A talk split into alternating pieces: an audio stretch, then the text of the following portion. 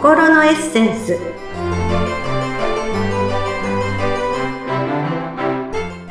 皆様こんにちは。自己開花アドバイザーの中井真理子です。今日もご一緒してくださるのはこの方です。インタビュアーの鈴木沙子です。マリコさん、今日もよろしくお願いいたします。はい。よろしくお願いいたしますいやー、さわこさん、もう8月でね、もう毎日暑い日が続いてますけれども、はい。さわこさんは何かね、暑さ対策されてますか？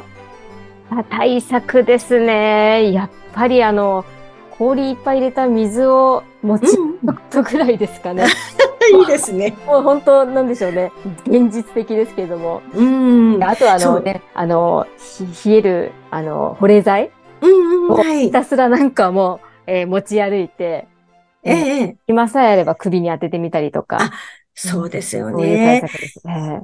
ここ最近だとやっぱりあのね、ハンディファンがね、すごく普及してるので、まあハンディファンを持ってる方とか、あと今年になってからすごく売れ筋ランキングの1位が、あの、こう、リング状になっている、なんかそれをつけることによって首が冷やされたり、あと、そのリング状の先のところから涼しい風が出たりするような、あの、グッズもできてきてるので、ななんかいろいろね、うん。もう、この暑いさなか、どうやって快適に過ごそうかっていうね、グッズがたくさん出てきてるんですけれどえも、えまあ私はですね、先月なんですけど、まあ趣味のね、テニスをしてる時に初めて熱中症になりかかったんですね。ええ本当ですか？大丈夫ですか？えそうなんですね。ね。私、あの、住んでいるところが札幌なのでね、はい。あの、まあ、本州の方のようにそんなすごく暑くなるわけではないので、うん。で、しかもその日も、そんな極端に暑い日ではなかったんですよ。うん。で、まあ、テニスをしてる時に、まあ、定期的にね、水分は取っていたんですけど、最初から、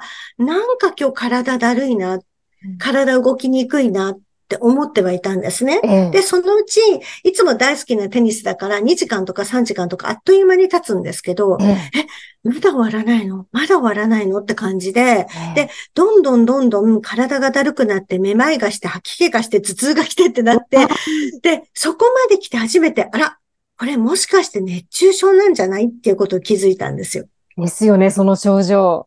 そうなんですよ。で、あの、多分、水分は取っていたし、日陰にもいるようにしたんですけど、塩分を取ってなかったんですね。やっぱり塩分必要塩分なんですね。大事なんですよ。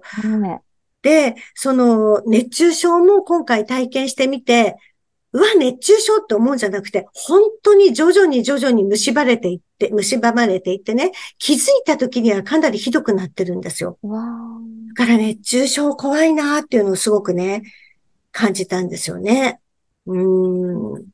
わ、ちょっとね、実際になってみるとね、私はなったことないんですけども、はい相当辛いってね、聞きますからね。そうです。あの、軽めでもあんなに辛いので、本当に渋滞になったら、本当に辛い、もっともっと辛いんだなってことを私は身をもって体験したのですが、うんさてさて、うん今日のテーマはえ、お試しが来た、メガハピっていうテーマです。いいですね。メガハッピー。そうです。あの、メガ盛りってありますけど、ありますね。ええメガハピです。あの、以前にね、はい小さなハッピーを見つけよう、ミニハピっていうお話をしましたけどあり、ましたね。まあ、ミニハピに対抗してメガハピですね。メガハピもあるんですか？メガハピもありますええ。はいええお試し。はい。気になります。えええー先ほどのね、熱中症ではないんですけれども、まあ、ある日突然、自分では思いもよらなかったことってことが起こることがあるんですね。まあ、またまた私の大好きな私的貯金の話で申し訳ないんですけいえいえ、れども。大好きです。お願いいたします。まあ、どんどん素敵なことをしていったらね、小さなハッピー、ミニハッピーが、あの、どんどんどんどんね、溜まっていきますよ、みたいな話を以前しましたけれども。うんまあもう耳にタコですっていう方もいるかもしれませんが。で大事ですよ。うん、ですが。はい。実はそのミニハピがどんどんどんどんね、起こり続けていくと、今度ミニハピを超える大きなハッピー、メガハピが起こるようになります。へえ。どんどんどんどん積み重ねていくと、そうです。メガハピドーンときます。ドーンは来たことないから 来てほしい。で、このメガハピには実は2種類あって、はい。実現するメガハピと実現しないメガハピがあります。おー、どういうことでしょう？で、この実現しないメガハピのことがお試しなんですね。うん。うんどんなことかっていうと、例えば、思ってもみなかったようなお話、お仕事のね、お話が来て、もう打ち合わせをしながらこれができたらどんなにすごいだろうとワクワクしたり、とても素敵な方とね、ご縁をいただいて、え、もしこの人とお付き合いできたらどんなに楽しいんだろうって想像してワクワクしたり、うんうんうん。え、そんなところ行ったことないですっていう行ったことのない土地に行けるかもしれないお話が来たり、沢子さんそんな経験ありませんか？そうですね。それは、えっ、ー、と、そういうお話が来た段階で、その後実現するっていうことですか？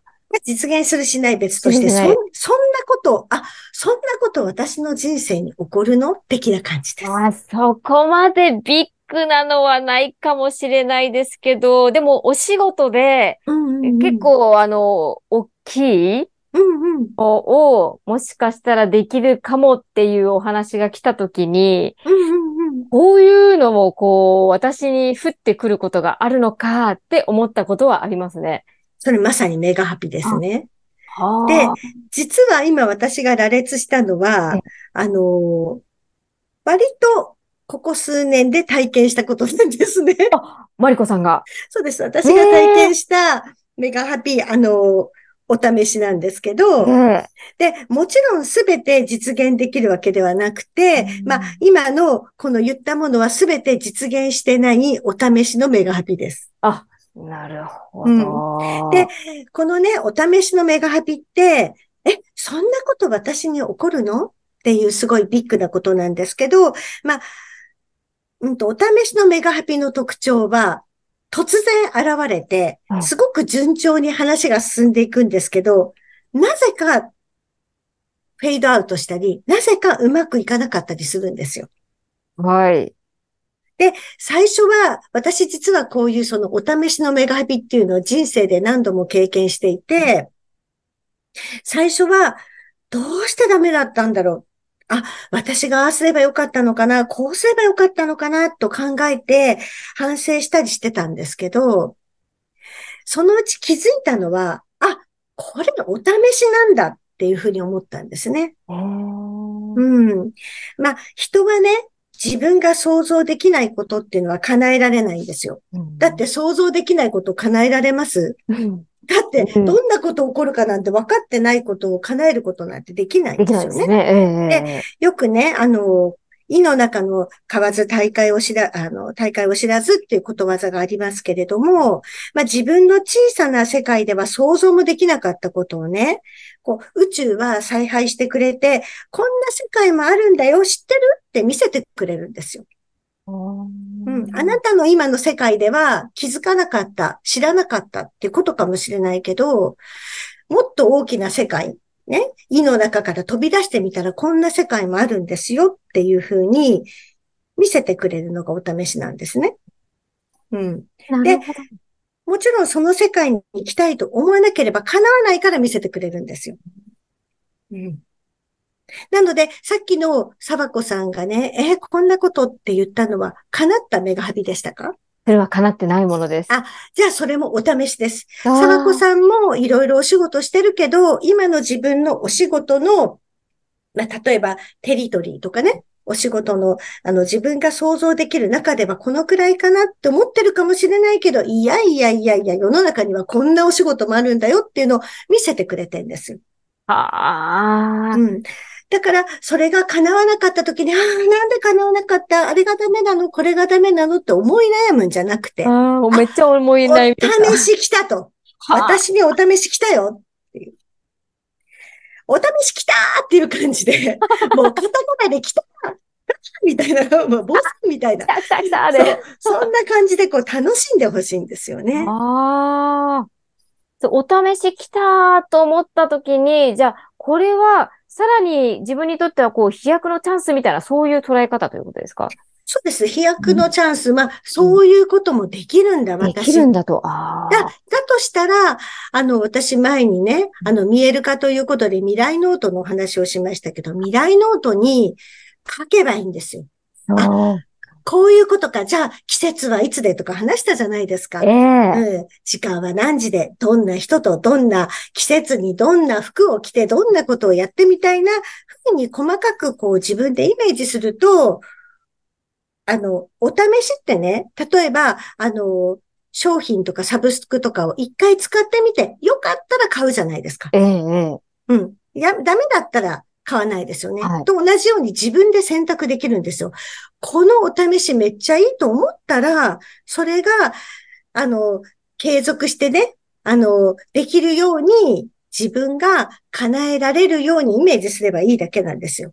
なるほど。今まで自分の中では想像してなかったですけれども、それが来て、ああ、これやってみたいと思ったら、もうそこに向かっていけばいいってことです。で、あ、これ別にいらないなと思えば、やめればいいんですよ。あ、そんな世界もあるのね。でも私別にあまり興味ないかなと思ったら別にそれはスルーすればいいんですよ。ああ、なるほど、うん、だって、あの、宇宙は私が見たこともないようなことを与えてくれるわけだから、私が求めているかどうかなんてわからないので、ただ、うん、あ、多分いいんじゃないかなっていうので出してくれてるから、すべてを別に、あの、やる必要ないんですよね。だってお試しだって使ってみて、あ、肌に合わないなとか思ったらやらないじゃないですか。うんうん、それと同じなんですね。で、もし、あの、お試しが、お試しが来たかどうかっていうのをね、後でわかるんですよ。さっきみたいに、え、こんなにうまくいってたのに突然フェードアウトとか、こんなにうまくいってたのにできなくなったっていうことがあって初めてお試しってわかるんですよ。だから最初はわからないです。ええ。で、そのままだって実現できるものもあるわけだからね。どっちの道に進んでいくメガハピかはわからないんです。ええ。なので、もし実現できなかったら、もうお試しさせてくれてありがとうございます。え次は私が実現させます。もしやりたいことであればね。で、で別に興味がなかったら、今回はこれはスルーしますけど、またぜひ私にね、お試しください、みたいな、ふうにね、心の中で思っていれば、また自分に合った、うん、あの、お試しを与えてくれるんですね。いいですね。いやーもうそれ途中でダメになったらもう完全に、やっぱりね、私も反省点をいろいろ、こうなんか思い浮かべて考えていたので、自分が何かダメだったのかなっていうふうに、そういうことではないんですね。そうですね。大概このメガハピの時って自分は何一つ落ち度がなかったりします。それに真摯に取り組んでいたし、誠実にやっていたし、え、どうして？っていうのがメガハピです。へえ、わかりました。はい。試し目ね、ぜひね、私のお試し何かしらとこうね、あの、素敵貯金を貯めつつ、ミニハピを怒らせつつ、ワクワク待ってもらいたいなと思います。なんだかまたちょっとね、毎日が楽しくなりそうです。ありがとうございます。はい、本日はお試しが来たメガハピをテーマにお話しいただきました。はい、マリコさん、今日もありがとうございました。はい、ありがとうございました。